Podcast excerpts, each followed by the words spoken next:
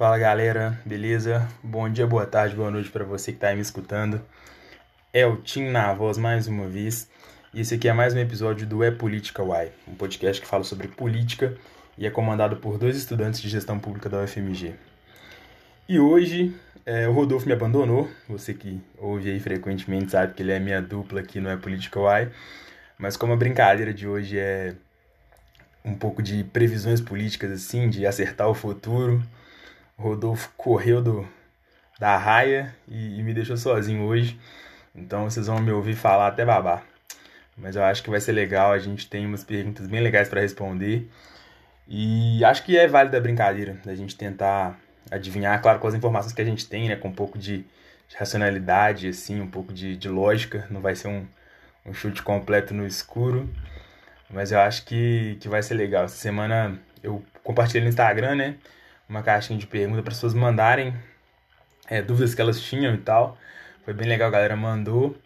E aí a ideia é literalmente isso, tentar adivinhar o que vai acontecer é, com base no contexto político que a gente vive, né?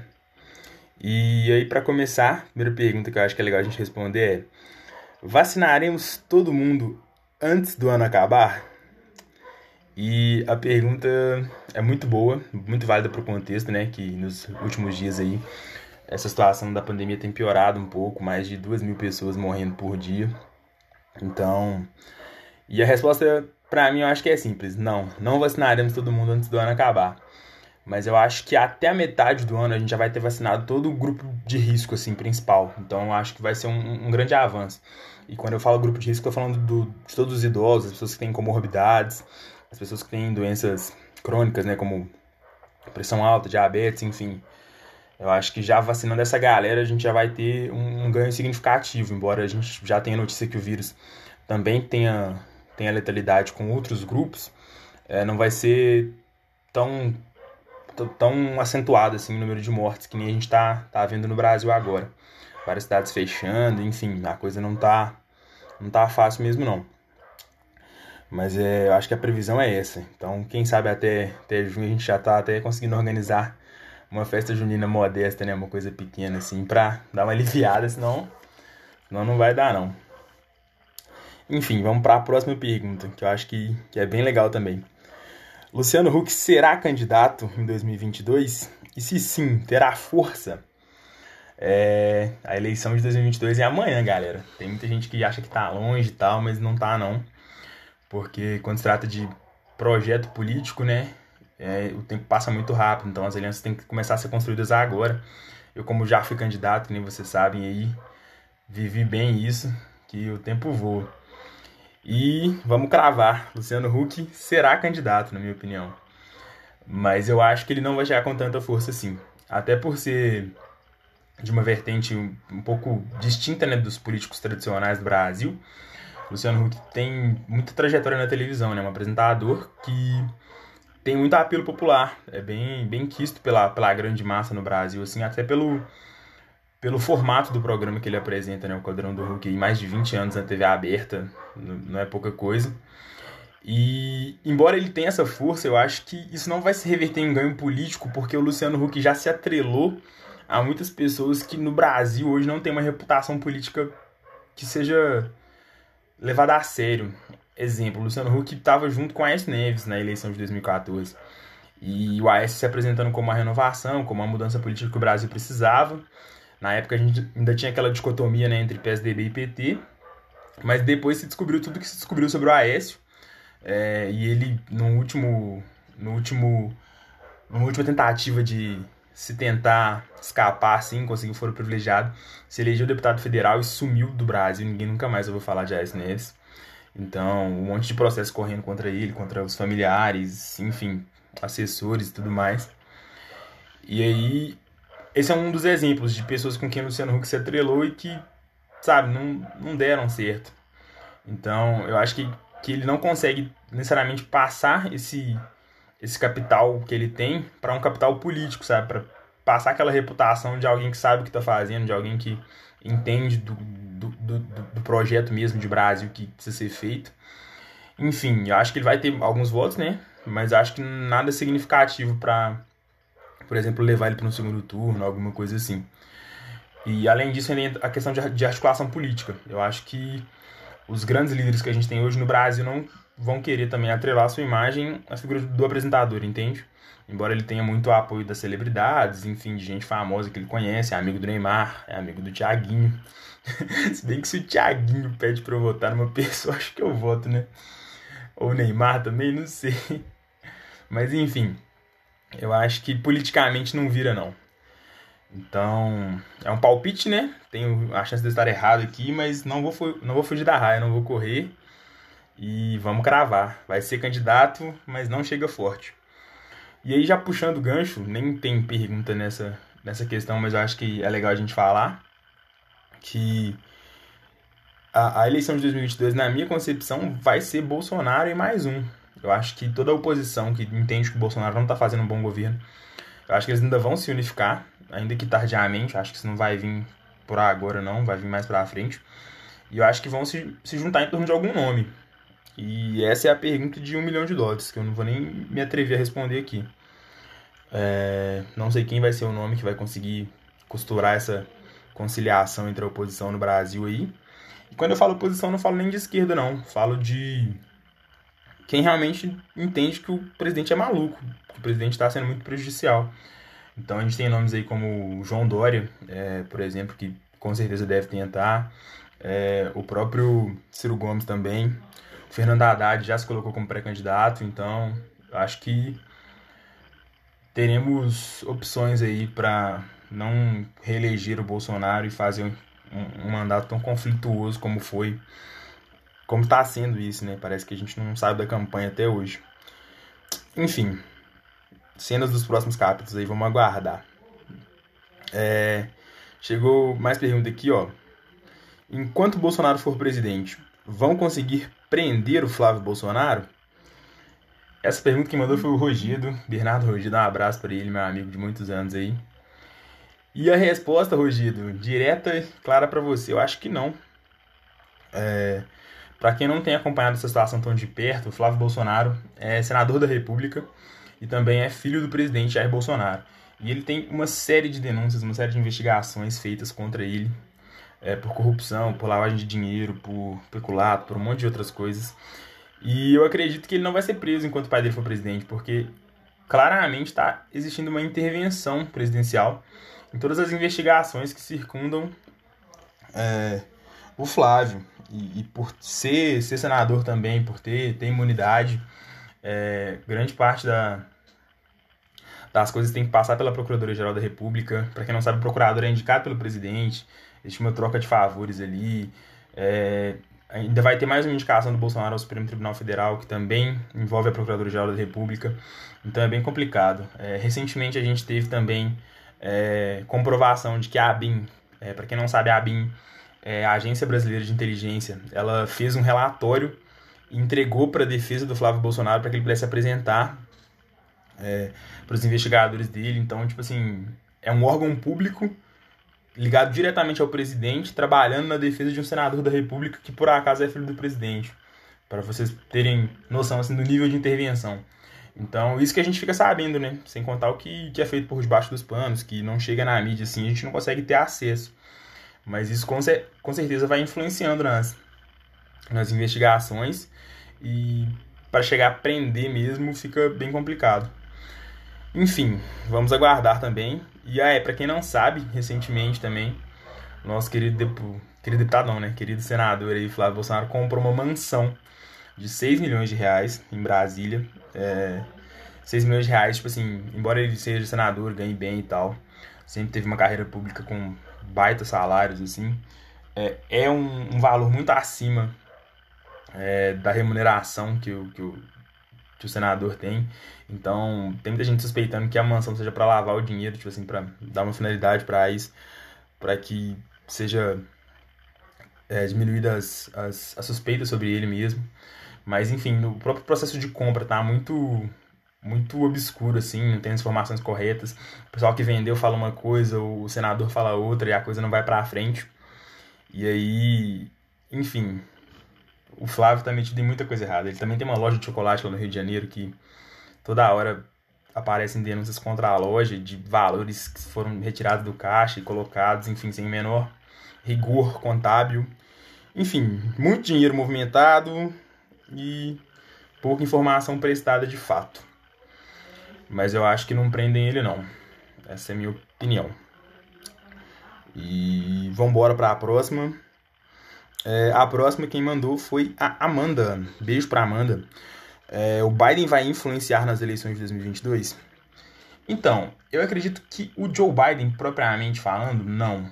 Acho que ele não influencia, mas acho que o Trump ter perdido influencia.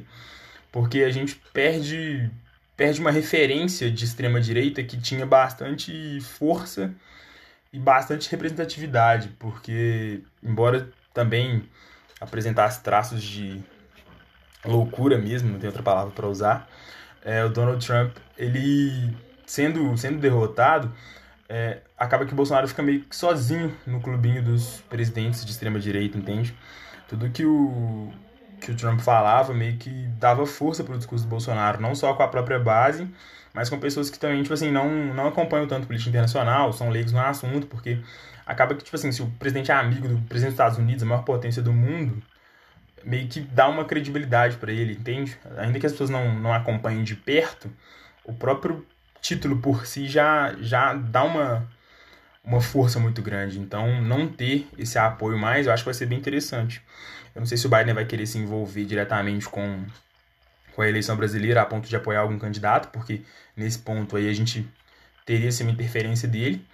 Mas o fato dele ser o presidente e não ser mais o Donald Trump certamente colabora para que que a eleição de 22 tenha um, um pouco mais de, de equilíbrio, né? Não, embora o, o Bolsonaro seja sempre favorito, né? Quem está no governo é, é, sempre favorito para reeleição, devido ao acesso que tem à, à, máquina pública e à, e à condição de, de fazer coisas mesmo que ganham voto, né? Enfim, é, realizar transformações, enfim, apro aprovar agendas específicas que, que ganhem os eleitores é, eu acho que vem com menos força, por, analisando essa questão de política externa, né? O Bolsonaro tá sozinho no clubinho do mundo. é, enfim, vamos para a próxima pergunta aqui. Tem mais pergunta boa. Essa aqui eu gostei bastante, que a Érica mandou um abraço para a Érica. É, a Revolução Brasileira, viveremos? É, pelo que eu conheço da Érica, é, ela é mais à esquerda, assim, mais radical e tal. Ela deve estar falando de uma revolução de esquerda mesmo, uma revolução comunista. E que eu acho que não vai acontecer no Brasil. É... Primeiramente pelo nosso nível de, de politização, digamos assim. Não gosto dessa palavra, mas é a quantidade de política mesmo que as pessoas acompanham e, e querem saber, sabe? O Brasil não, não é um país que se importa muito com isso, devido a uma série de fatores. As pessoas têm que sobreviver primeiro. É, eu falo isso bastante, que as preocupações dos brasileiros, é, antes de tudo, é, é, ficar vivo, sabe? É chegar no próximo dia. E quando eu falo brasileiros, falo de uma massa que está numa situação um pouco mais vulnerável. Claro, não estou falando de todo mundo, mas grande parte da população tem que preocupar com o que, vai comer amanhã, se vai ter carne, se não vai ter carne, se vai conseguir pagar o gás que está 100 reais, se vai conseguir comprar um pacote de arroz que está 30 reais o quilo, enfim. Então, exatamente por isso, é, acho que a gente não consegue literalmente pensar em revolução, coisa desse tipo. É... Além disso, também tem outro aspecto importante que é a, as diferenças entre os, os, grupos políticos no Brasil, sabe? No Brasil, a gente foca muito no que nos difere, não nos que nos iguala, sabe? Tipo assim, exemplo bom, pegando já a eleição presidencial, por exemplo, PT e PDT, que são dois partidos de. Eu considero de esquerda, né? Se perguntar para alguém mais petista, talvez eu não considere PDT esquerda. Enfim, é, eles só focam no que difere, o, o, que os difere, sabe? Tipo assim, ah, eles são assim, assim, assim, assado, a gente é isso, então a gente não anda com eles. Mas não foca no que pode literalmente unificar as pessoas. Eu, quando era mais novo, acreditava muito nessa ideia de revolução, de que a gente tinha que acordar, despertar e tal. Hoje em dia eu acredito que a gente tem que tentar melhorar a realidade com com base na própria realidade, sabe? Eu acredito muito nessa luta institucional de melhoria mesmo e de criar um, um, capitalismo que seja palatável, sabe? Não, não, sou comunista a ponto de falar que o capitalismo não funciona, mas eu sou inteligente o suficiente para reconhecer todas as desigualdades, mazelas, que o capitalismo provoca, mesmo sendo um sistema de produção que consiga, um sistema econômico, né? Consiga produzir muito, muita coisa, entende? E isso eu acho absurdo, sabe? Eu acho absurdo a gente conseguir produzir tanta coisa e ainda assim ter gente passando fome, sabe? Produzir tanta moradia, mas ainda ter gente que não tem onde morar. E eu acho que essas correções são mais importantes do que a própria quebra do sistema em si. Porque é um sistema que funciona de certo ponto, né, para alguns aspectos, e que é muito dinâmico, ele muda muito rápido. Então, acho que falar de revolução não, não seria ideia, não. Não fica bravo comigo, Érica, mas enfim, é isso. É, vamos para a próxima pergunta aqui. Essa aqui quem mandou foi o Caio, meu brother da GP. Menino bom demais da conta. É, o Caio está perguntando se no cenário, no cenário de daqui 10 anos, as multinacionais elas vão ter, ter espaço no Brasil e vão querer voltar. Então, cara, essa questão das multinacionais é muito, muito complicada, né? Porque no Brasil, esse processo todo de industrialização, com essas empresas multinacionais que vieram, é, ele foi muito, muito rápido. Tipo assim, isso começou mais ou menos em 1930, assim, né? E aí nos anos 50, 60 foi sendo intensificado e depois já começou a reduzir, porque veio a desconsideração industrial, enfim, a questão dos impostos, da, da produção, dos países que tinham mão de obra mais barata que o Brasil, enfim. E eu acho que daqui 10 anos a gente precisa ter ter pensado já num projeto de país que seja atrativo para grandes empresas, entende? Então, tipo assim, os, os próximos 10 anos começam hoje, sabe? Se a gente não criar um cenário com uma, uma reforma tributária que seja inteligente, é, com um ambiente, tipo assim, não vou falar é, que seja liberal é, a, a todo custo, mas que também tenha uma atração para quem para quem traz essas empresas, sabe? Para quem. É, não, não é o dono, né? Porque não tem exatamente um dono só. Mas para quem compõe esses grupos, eu acho que fica impossível, sabe? Então é um projeto que tem que começar agora. E aí sim pensar em mão de obra qualificada, pensar em, em gente que sabe, saiba, saiba fazer e saiba continuar. É, como é que eu posso falar? É, que possa continuar se atualizando apesar da mudança dos tempos, sabe? Porque a mão de obra que uma empresa procurava em 1960 para estar dentro da fábrica dela não é a mesma mão de obra que ela procura hoje, entende?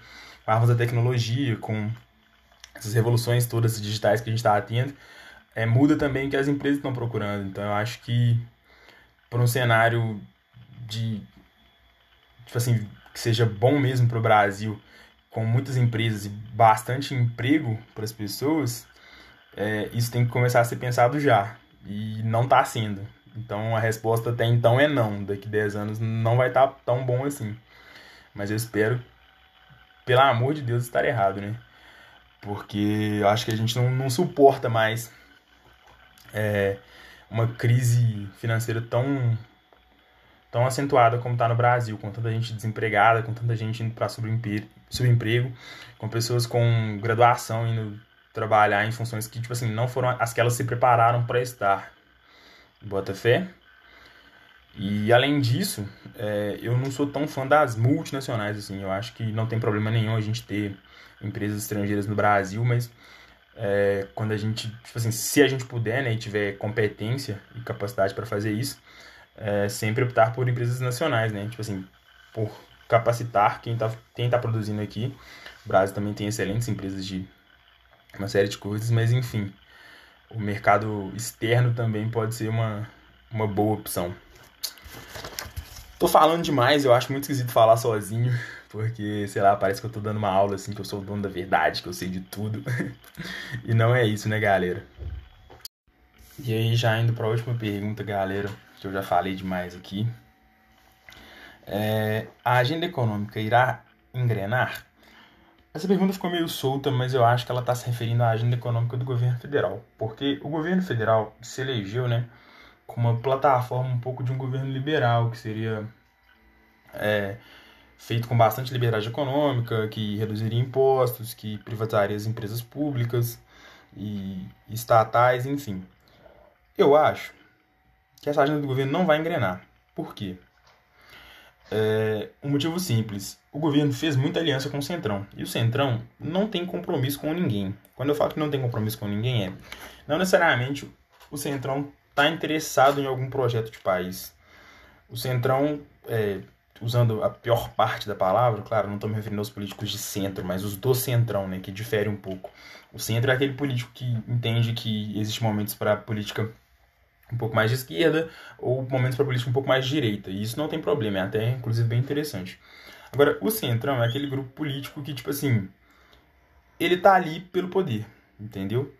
E um grande entrave que o governo Bolsonaro tinha antes para engrenar, não só a pauta econômica, mas outras pautas de, de campanha, era justamente a questão do presidente da Câmara, que era o Rodrigo Maia, que brigou com o Bolsonaro, rompeu e não colocava mais nada referente ao governo para votação.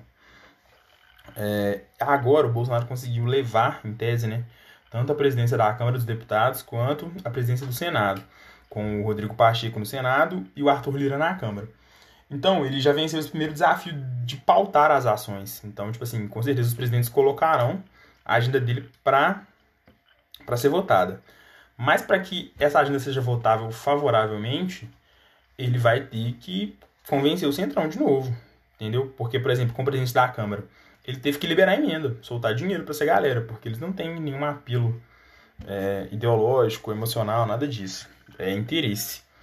Então, se ele não conseguir é, mobilizar esses deputados do Centrão para que votem a favor das suas pautas econômicas, da sua agenda econômica, nada vai ser feito. Eu acho que ele não vai ter mais recurso para poder fazer isso no tempo que ele tem, porque agora só restam é, mais dois anos de mandato, né? Mas o último ano do mandato a gente sabe que é um ano eleitoral, não dá para fazer tanta coisa. Então não sei, entendeu? Mas se fosse para apostar assim, valendo um, um sei lá, valendo um, um Fusca laranja, eu apostaria que não. tá bom? Galera, gostei bastante da experiência de hoje. É, falar sozinho é bem diferente, que nem eu já disse pra vocês, mas foi bem legal. É, é, anotem aí tudo que eu falei, tudo que eu tentei acertar aí, me cobrem se eu tiver errado. É, me deem parabéns se eu tiver acertado. Enfim, vou tentar fazer isso mais vezes é, porque eu achei uma brincadeira bem legal, bem interativa também com as perguntas que vocês mandaram. É, falei muito sozinho, então se tiver ficado um pouco mais chato, um pouco mais monótono do que de costume, vocês me desculpem, por favor. É, na próxima semana a gente está tentando trazer um convidado. É, era para ter trago na semana passada, mas agarrou um pouco. A gente tentou uma pessoa que tá com a agenda meio complicada, assim, não vou nem falar para ficar aquele suspense, assim, mas gente famosa. Enfim, vamos ver como é que vai ser. E esse foi o É Political Eye dessa semana, tá bom? Um abraço para vocês todos aí. É, deem o feedback depois lá, pelo Instagram mesmo, pelo WhatsApp, enfim, vocês sabem aí as formas de falar comigo. Fiquem bem, se cuidem e um beijo grande para vocês.